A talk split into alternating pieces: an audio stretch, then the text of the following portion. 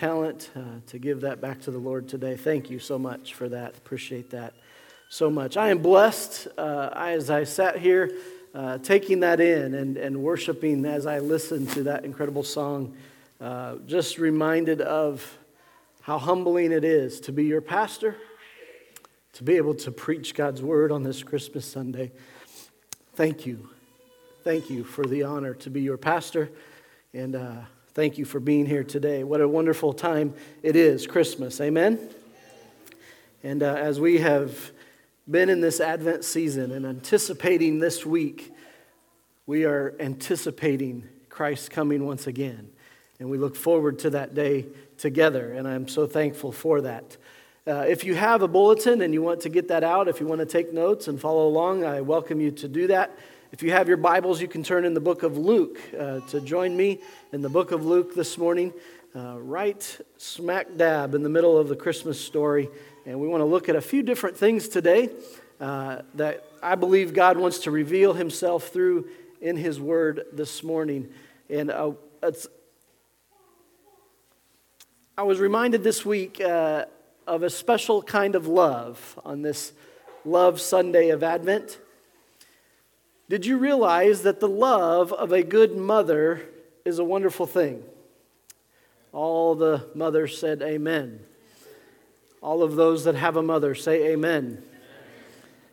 All of you who are here because of a mother say amen. Amen. Did I get everybody?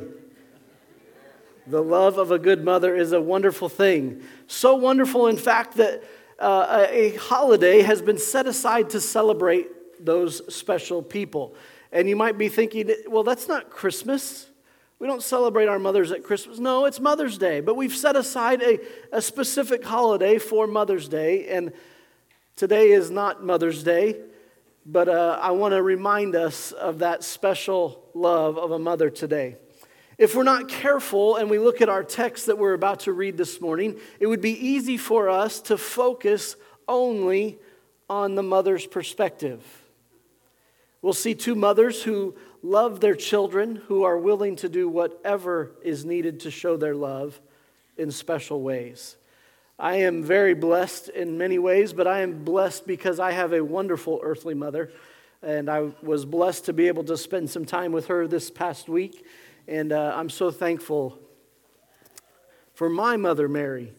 And yes, that is her name. I know we'll be talking about Jesus' mother, Mary, but my mother's name is Mary, so it was easy for me to really understand what Jesus went through to have a mother named Mary. What a wonderful name that is, and I'm thankful for my mom, Mary. It seems fitting for me that every Christmas I get to be thankful for my mom and be reminded of that. My mom has a special kind of love for her children. The love of many mothers, and we're going to talk about that as well today. But my mom, she still wants to make memories with me, and I'm thankful for those opportunities. Earlier in this month, as we were planning to have my mom and dad come, I sent my mom a text message, and I said, "Mom, I know that your mother was a special woman, and my grandma, and she was a great, great woman who loved her children and grandchildren dearly. And she loved to make memories with us as well. And my mom has carried that tradition down. And one of those things that my grandma did was she made the best cinnamon rolls. And she was famous for these cinnamon rolls. And so I texted my mom and I said, I know that many people have not tried to duplicate Grandma Waddle's recipe, but would you bring that with you? And we want to make a memory of trying to make Grandma Waddle's cinnamon rolls. And my mom was so excited. She was so excited.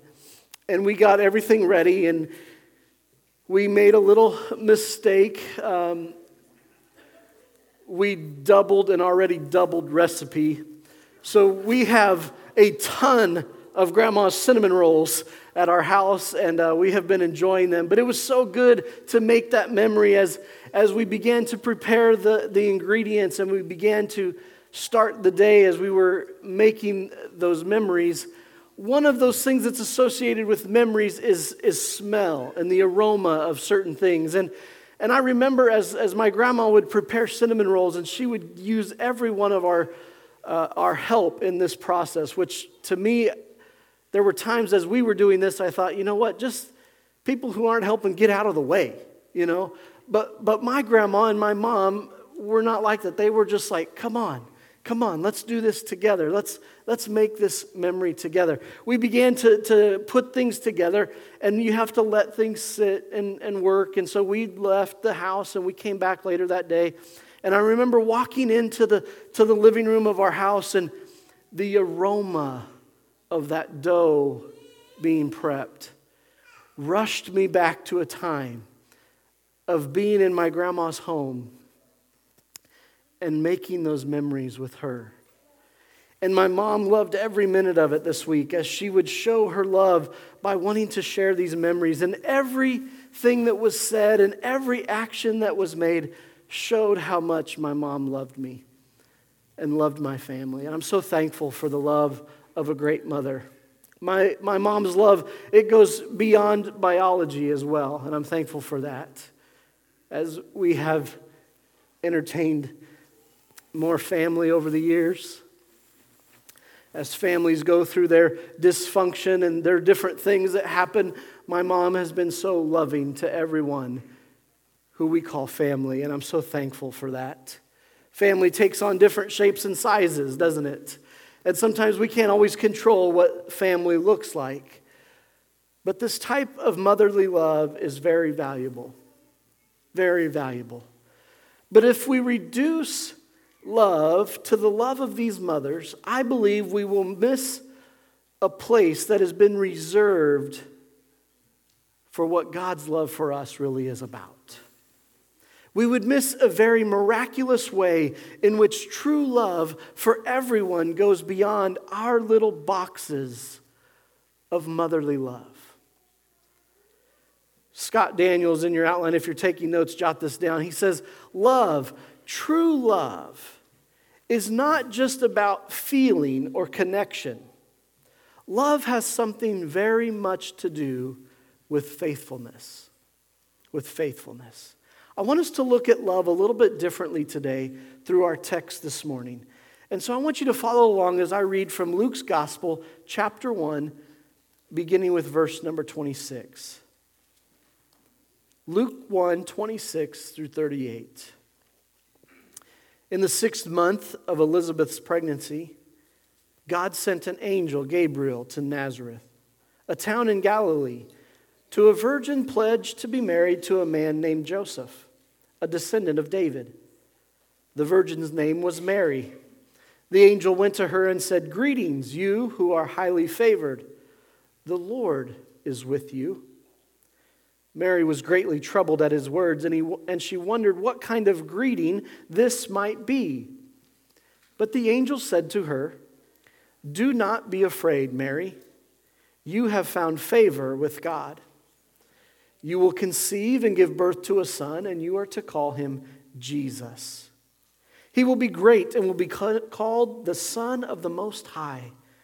The Lord God will give him the throne of his father David, and he will reign over Jacob's descendants forever. His kingdom will never end." "How can this be?" Mary asked the angel, "since I am a virgin?" And the angel answered, "The Holy Spirit will come on you, and the power of the Most High will overshadow you. So the Holy One to be born will be called the Son of God. Even Elizabeth, your relative, is going to have a child in her old age, and she, who was said to be unable to conceive, is in her 6th month." For no word from the Lord God will ever fail. "I am the Lord's servant," Mary answered. "May your word to me be fulfilled." Then the angel left her. Would you pray with me this morning? God, we thank you for the truth of your word that is sharp, your word that is active, your word that is still working today, and we give you praise for that. May your word come alive today, God, as we dive into your word, and may the miracle of preaching take place where you hide me behind your cross. And may the words you give me to speak be your words as they resonate in our hearts and lives today. We pray this in Jesus' name. Amen. Today, I think it's important for us to see some awesome realities and comparisons to the love we read about in this text from a mother, but also as we dive deeper into the Father's love for us. Would you join me on this journey this morning as we look at this a little bit closer? The first thing I want us to see today is that this is a new mother's love that we read about. You see, both Mary and Elizabeth, they're relatives. They're both pregnant and they're both expecting a child that will be life-changing in so many ways. And I want us to look at these new mothers and the love that they have for their children. Let's look at Elizabeth first. Let's jump through Elizabeth, and if you're taking notes, we're going to go through these really quick so that we can kind of spend some time here and sit here for a minute. But Elizabeth, things we need to see about Elizabeth that are important. Elizabeth, when Mary finds out about Elizabeth, Elizabeth is 6 months pregnant. In other words, at this point in her pregnancy, you cannot deny the baby is there. We also see that God is doing a new thing in an older vessel. I wanted to be very careful how I phrase that. God is doing a new thing in an older vessel. It's His word, not mine, okay? So if you're going to be mad at anybody, be mad at Luke, okay? But God is doing something new in an older vessel. Then the third thing we want to look at from Elizabeth's life is that Elizabeth and Zechariah, they prayed for this baby. And God answered their prayers. And He gives them instructions. Let's look a little bit closer at Elizabeth's love for her new baby. She's in the 6th month of her pregnancy as we catch this in the story. And it's important beginning place for this text because this is where the miraculous conception comes to real life. Jesus, God is doing a new thing through Elizabeth and through Zechariah's life, and this miracle conception of John the Baptist in the womb of Elizabeth is something we need to be very mindful of. And I believe it's very important as we look at this that we understand why the 6th month is so important. This is the place in the pregnancy where for most people, and I've never had a child, believe it or not, okay? So I don't know all of that goes into this, but I do know this as a husband of a wife who has bore children.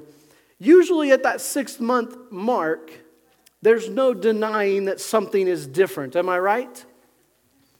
Some of you are scared to say it, but it's natural, okay? It just happens. And I don't even want to talk about my wife per se. I started to show the reaction of 6 months of pregnancy. I began to put on weight that I still have not gotten off. And all you dads said amen. You see, at the 6th month mark, there's a physical change that's going on, that is happening, that you can't deny that something is new, that something is going on. But we need to realize something from Elizabeth and Zechariah's pregnancy here, that this was not the first time that God had done this miracle. You see, this first miracle of Elizabeth and Zechariah having a baby gives us a glimpse into the abounding faithfulness of God throughout the Old Testament. Let me remind you of some realities of this miracle that's taking place. If we go back and we rewind to in the Old Testament, we see Sarah in her older age was conceived and had a baby that God promised to them. We see, as we go through the Old Testament, we see about Hannah who prayed, and she prayed fervently for a child at the temple, that she would dedicate this baby to the Lord. You see, God works in unexpected ways to illustrate His love and His faithfulness for His children. Amen? God is in the business of doing new things out of the old. And that's the other thing we need to see from Elizabeth's pregnancy here. He's doing a new thing out of the old. This is important because it shows God's hand and His will in spite of the circumstances. We talked about God's timing when it comes to having peace a couple of weeks ago. that God's timing is perfect, and even when we don't see his timing coming to fruition in our minds, how we feel it should happen, that we can still experience God's peace when we trust him, because his timing is perfect. We see it here as well. God's timing for Zechariah and Elizabeth, in their minds, I'm sure, seems late. We read into that as we read the story, and we read about Zechariah's interaction with the angel as he's doing his priestly duties, and he goes in and it's revealed to him that his wife is going to be pregnant and have a son. Zechariah's in disbelief. Why? Because he's old. How can this be? And God does something very miraculous in Zechariah's life. Men, we need to get this, okay? He shuts his mouth. That's valuable information, men, okay? There comes a time in our lives where God just wants us to shut our mouth. Amen? All the women said amen. Thank you. Appreciate that. But Elizabeth, even in her old age, there was some question. There's why, God, are you doing this new thing in us even though we're older? Even though we're older. And he's doing this new thing out of the old to show his faithfulness and his love and that his timing is perfect. Zechariah and Elizabeth, they prayed for this baby. They prayed for this. Their fervent prayers did not go unheard. Amen? Aren't you thankful for that? God knew he was going to answer their prayer. God heard their cries, and he knew he was going to answer their prayer, but they just didn't know his timing. Now was the time. They had prayed and prayed and prayed, and now God answers their prayer, but he gives them some instructions to go along with this blessing. I think that's important for us to see and realize as well. I tell people this all the time. As I became a new father for the first time, I remember going back to my dad and saying, "Dad, can I have your handbook on how to do this? Where's the instruction manual for these snot-nosed kids?" There isn't one. There isn't one. There's not a How to Raise Children for Dummies book out there. It's just not there. And I tell people this all the time. Being a parent is one of the most rewarding jobs anybody ever gets to have. But it is also the hardest job that we ever do. Zechariah and Elizabeth prayed for this moment. They prayed and they prayed and they prayed, and God answers their prayer, and thankfully God gives them some instructions. And I'm so thankful because his instructions are still the same for us. Amen? There is a handbook to raising kids, and it's right here. There's no YouTube video. If there is, it's not right, okay? It's this one. God's word helps us to raise our children. Amen? And God's word pointed Zechariah and Elizabeth to their instructions on how to raise John the Baptist. From the very moment he was born, to what they should name him, to how they should raise him, he instructs them. Why does he instruct them in this purpose? I believe the answer and the instructions for John the Baptist are again giving us a glimpse of this new mother's love, which is unconditional, and it's exciting. But we also see how important it is that God's faithfulness in this moment is what's carrying them. God's faithfulness and his love for his people and his children is an incredible love that helps sustain Elizabeth in her pregnancy. We see a new mother's love through Elizabeth's pregnancy, but we also see it in Mary's pregnancy. Mary becomes part of an old tradition as well, with a something new twist for her. You see, a couple things we need to know about Mary's announcement that tie to the Old Testament. This is God at work through the old and the new, and it comes together and it's married together in Mary's announcement. You see, Mary's announcement comes through an angel of the Lord Did you realize that this announcement was not the first time that God used this method of communication? It comes through an angel of the Lord. It's an old tradition. And the words come from that angel that say, do not be afraid. If you read your scriptures faithfully, you'll see that that phrase is used over and over and over from the Old Testament all the way through the New Testament. It's not something new. God's trying to get his people to realize, don't be afraid. I've got this. And we also see in Mary's life that this is a miraculous birth. But again, it's not the first miraculous birth. Something new comes from Mary's new love as a mother as well. We need to see this from her life. The first thing that we need to see from Mary's life is this. This was an unexpected pregnancy. This was different than Elizabeth. This was unexpected. We also see that there's possible consequences for this unexpected birth. And we'll see that there's possible divorce and even death. And we also see from Mary's new love as a mother that she did not pray for this birth, but her response was one of faith and love. Let's tackle these a little bit deeper this morning. Mary's new mother love for Jesus came from an unexpected pregnancy. Mary's pregnancy is different and new from Elizabeth because she did not pray for this. This was not expected for something long, long ago. This is new because it shows once again God's faithfulness and love for his children. This unexpected pregnancy, however, comes with some consequences based on what is known at the time. Those consequences are divorce and death. And we need to unpack this a little bit so we know what Mary and Joseph were going through here. You see, these consequences are things that alarm Mary. As we know, as we study Scripture, and the smart people that write the big books have told us, Mary is just a teenage girl at this time. She's very young. The angel goes and speaks to Joseph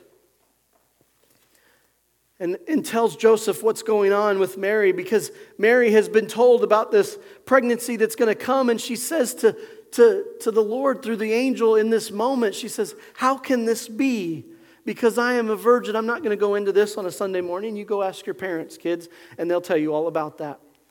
But Mary's a virgin. She can't have a baby. She's engaged to Joseph, but they're not married. So there wasn't a relationship. And let me tell you, I didn't know this until I studied this week. In this culture, one of the things that was very common was that when the betrothal or the engagement took place, the soon-to-be husband, the bridegroom, would go away and prepare for the new life together. And normally, this was away from the family. They would leave. The Bible says this is why a man leaves his mother and father and they cleave to one another. That's a marriage relationship, but Joseph is away, so most likely in this context, Joseph and Mary have not even been seeing each other. They haven't even been together when this announcement comes.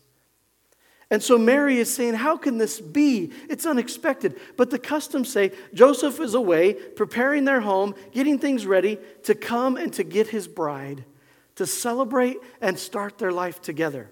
They're not married yet. And so as Joseph gets word of this, Joseph gets a messenger from an angel as well. And Joseph gets told that this is of God and it's going to be okay. I've got this. Just trust me, Joe. It's going to be fine. And Joseph has some options that he gets to weigh out. One of those is, because they're not married yet, it is custom that he could easily, and one of the options that he thinks about, that we read about in Scripture, is that he contemplates divorcing her quietly. They're so far along in this engagement that there's got to be a public separation, okay? And Joseph thinks, you know what, this might be the only way that we can move forward, and it saves Mary, it saves my family, it saves everybody involved. We'll just go our separate ways. That's one option. Joseph thinks in his human understanding, in his male, I got to fix this problem understanding, this might be the best option. But there's another custom that is law. And I think sometimes we fail to remember this, that because Mary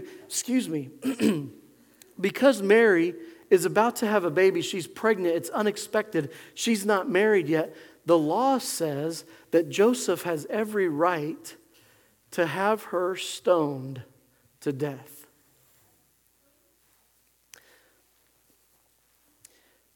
I really don't believe in using the pulpit for political gain, but these new mothers' stories speak to the heart of why life is so important. If he stones Mary, the baby dies. Elizabeth is 6 months along when Mary finds out why. And when Mary goes back to Elizabeth, it says in Scripture, and we're going to get to this, that the baby in Elizabeth's womb wept for joy. Tell me there's no life in the womb? It's crazy. Mary and Joseph have options. This unexpected pregnancy gives some possible consequences to what's going on. Now that she's pregnant and Joseph hasn't been around, you know all that could be going on in the gossip train around there. And yet, Mary continues to respond with faith and love. We see God's faithfulness and love for Mary and for Joseph and for Jesus' birth playing out in this family. And Mary's response is faith-filled and filled with love and joy for her new son. So much so that she does go and see Elizabeth, and we read about that joy that Elizabeth feels when Mary's voice is heard. And Mary has another response as well. Mary responds and says in our text, "May it be as you have said."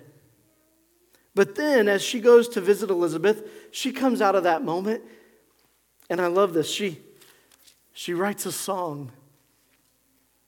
And we see Mary's response in chapter 1, verse 46. Let me read her song to you. And Mary said, "My soul glorifies the Lord, and my spirit rejoices in God my Savior, for he has been mindful of the humble state of his servant. From now on, all generations will call me blessed, for the Mighty One has done great things for me. Holy is his name. His mercy extends to those who fear him from generation to generation. He has performed mighty deeds with his arm. He has scattered those who are proud in their inmost thoughts. He has brought down rulers from their thrones, but has lifted up the humble. He has filled the hungry with good things, but he sent the rich away empty. He has helped his servant Israel, remembering to be merciful to Abraham and his descendants forever, just as he promised our ancestors." And Mary stayed with Elizabeth for about 3 months and then returned home. What a response to all that could be happening in her life. And she responds out of faith and out of love. If we stopped there, it'd be a great Christmas story.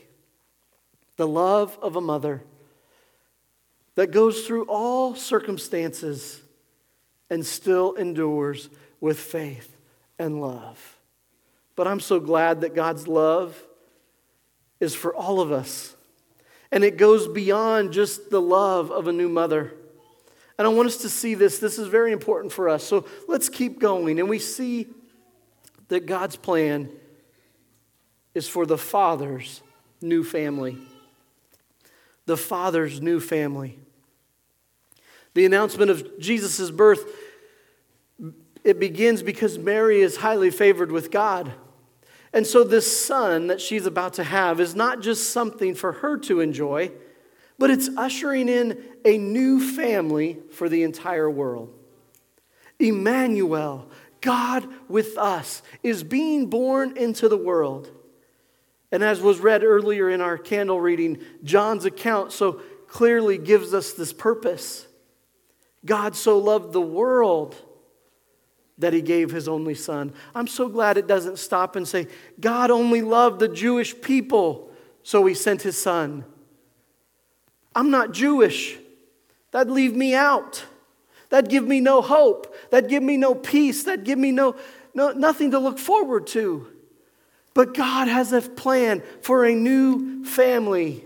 You see, Mary's the focal point of this story. But the true message is of God's faithfulness and his love, that God is entering the world through Jesus. You see, a new family is being forged by this birth.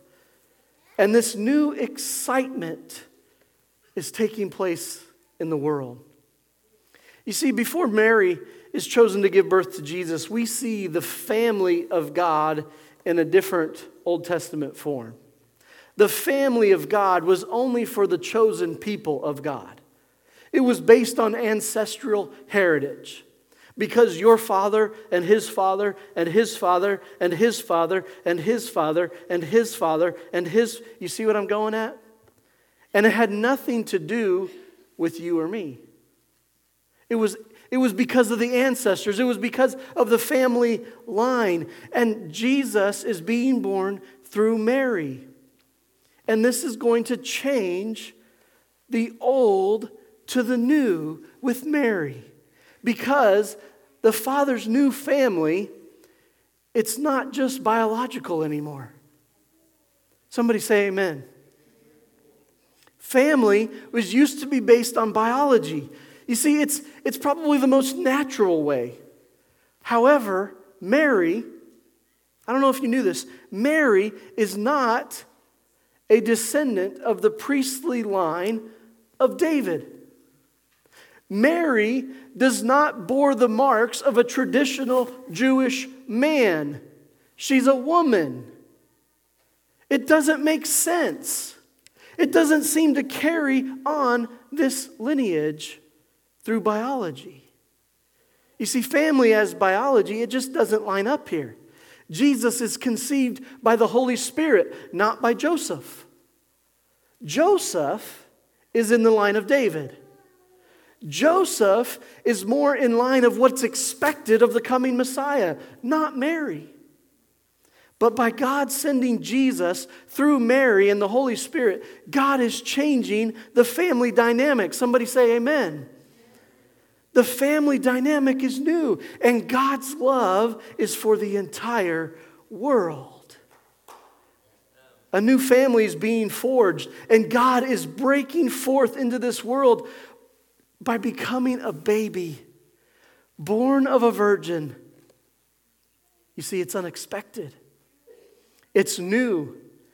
And this new love, this new family continues to show us the new ways that God will continue to show up in unexpected ways to continue his work in his world. Amen? The good news for us today is that family's not biological anymore. It's also that the new family is for everyone. No matter who you are. No matter where you come from. No matter where you're at in this moment. We are all loved by God and invited to be a part of this new family. It doesn't matter your past. It doesn't matter how great your earthly mother or father was or wasn't. It doesn't matter how much you have felt or not felt this kind of love. The reality is new and different for all of us now. But this new reality, this new family, it comes with some fine print. And I wouldn't be doing my job if I didn't bring that to light today. Let me give you the fine print today. The fine print is this. It's a lasting reality. And it's a pending question for every one of us. You see, a new family is being formed through Jesus Christ coming to this earth. And it means that you and I, no matter what our past is, no matter what we've been through, no matter what we're facing right now, we are not forgotten by God. And in fact, you and I are invited to join his family. We're not forgotten. He sees us right where we're at. He sees what we're going through. He sees what we've been through. He sees if we had a good mother or we didn't. He sees if we've been hurt by our family or we haven't. He sees all of that. And he says, you know what? I have a plan for you. I have a love for you. I have a new family who will love you and accept you and bring you in and create memories with you and make sure that you're loved and make sure that you're so important and make sure that you are valued. Why? Because he sent his son for you and for me. We're invited to join his family. And so the question becomes, and I love this about our God. Our God is a gentleman.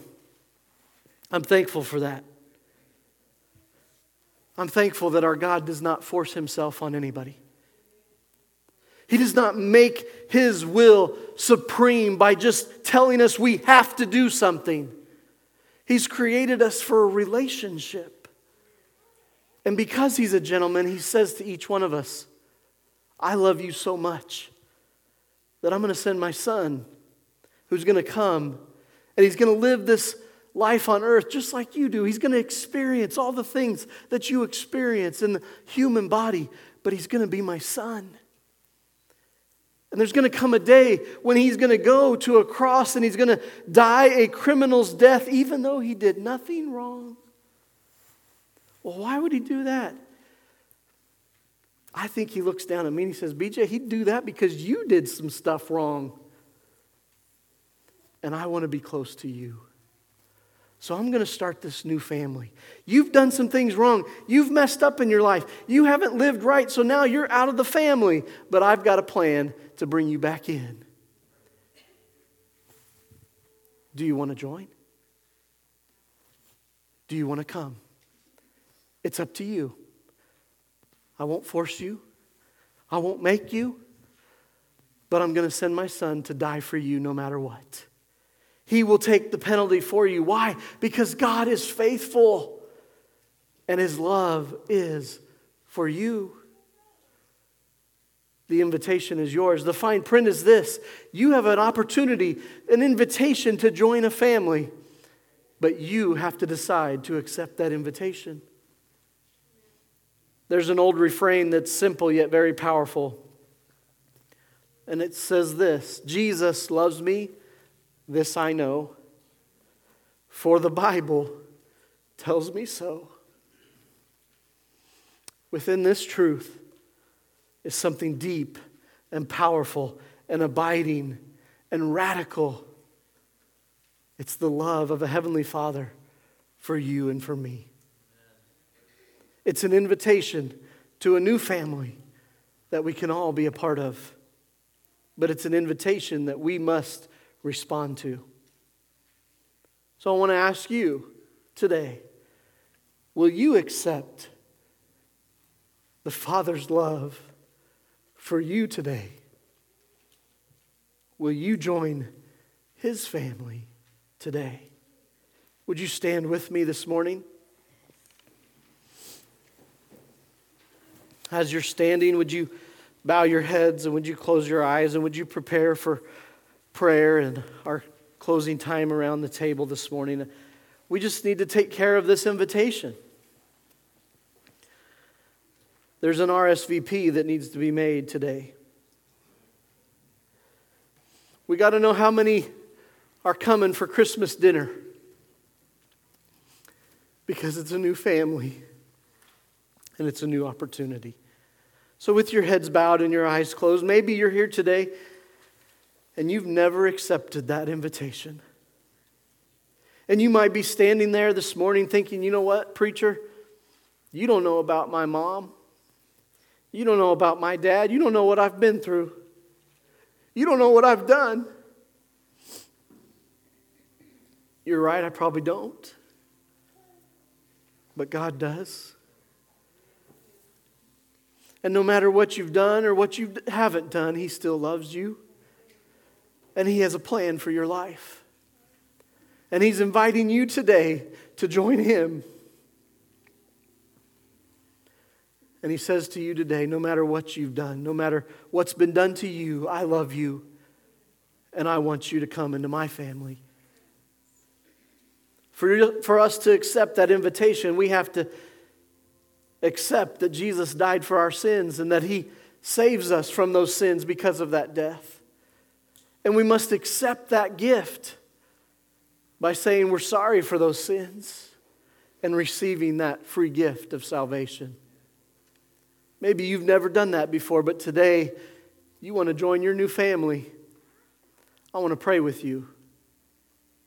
If you've never done that today, and today would be the day that you have a new place at the table in your new family, would you just raise your hand? I want to pray for you this morning. Would you just raise your hand if you want to accept that gift of salvation? Amen. Amen. God is so faithful. He loves us today. Maybe you're standing there this morning and you realize that, you know what, you've had glimpses of that family. You know what it's like to be accepted and loved in such a radical way. But for some reason, you've chosen to go away from it. You've tried to do it in your own strength, in your own power.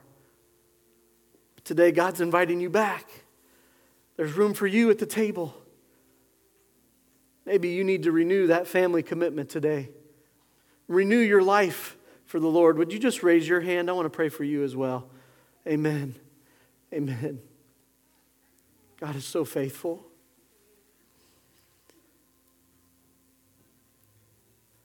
God, you've seen every hand that's been raised today. Your invitation is for us all. And so, God, I give you praise and thanks for all the hands that were not raised. Because, God, that means that they're living for you and they trust in you. They're responding by saying, I'm going to be at dinner, Daddy, because you love me and I love you. Help me to live for you today. God, I pray for those hands that went up that have never been invited to the family before. And today's the first day. God, I pray that as they confess their sins and apologize and say, God, I'm sorry for doing wrong and living for myself. I'm sorry for trying to figure it out on my own. But I know that you sent your son Jesus to die on a cross for my sins. And they accept that gift today, God. The angels in heaven are rejoicing because one of your children has come home. And we give you praise for that today. Thank you, God. God, I thank you for those hands that went up that said, I've known that love, but I've gotten away from it. I want to come back to the table. I want to come back to that relationship. God, I pray that from the bottom of their heart today, they pray a prayer that says they're sorry for straying, but they accept your gift of love and salvation once again. God, you are so good to us, and we thank you for your love for us, that you had a perfect plan for us to join your family, and we say thank you for that today. God, would you help us to continue to be faithful as you are faithful to love us. We pray this in Jesus' name. Amen and amen. I'm going to ask you to remain standing this morning as we go to the Lord's table as an act of response. And if you received your elements, you can peel that top layer off of your cup and you can take the bread out. Communion is an opportunity for us to respond to God's love and his invitation. It's an opportunity for us to remember what he's done for us.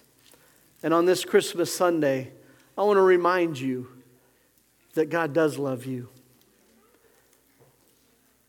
The Bible tells us that Jesus took the bread and he said to his disciples, this bread represents my body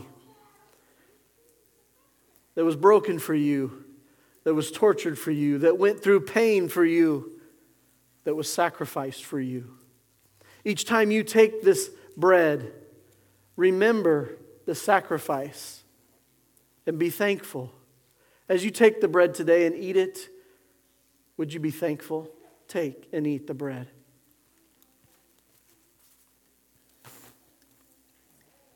After dinner, Jesus took the cup.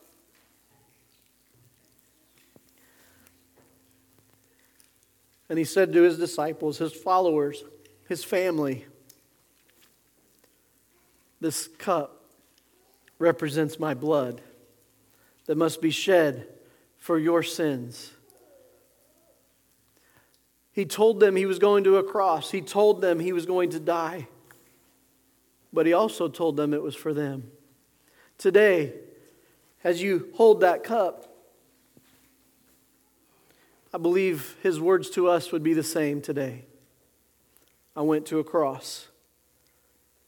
My blood was shed for your sins. Every time you take this cup and you drink it, be reminded and be thankful. Take and drink. Father God, you are so faithful to us. Your faithfulness reminds us of your unconditional love, a father's love, a new family, an opportunity to join together for everyone to be a part of this celebration. Thank you for that sacrifice.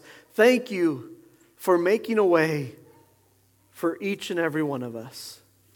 May we leave here thankful to be a part of the family of God. In Jesus' name we pray. Amen and amen. As you go today, go knowing God loves you and so do I. We'll see you tonight, 6 o'clock for Prelude.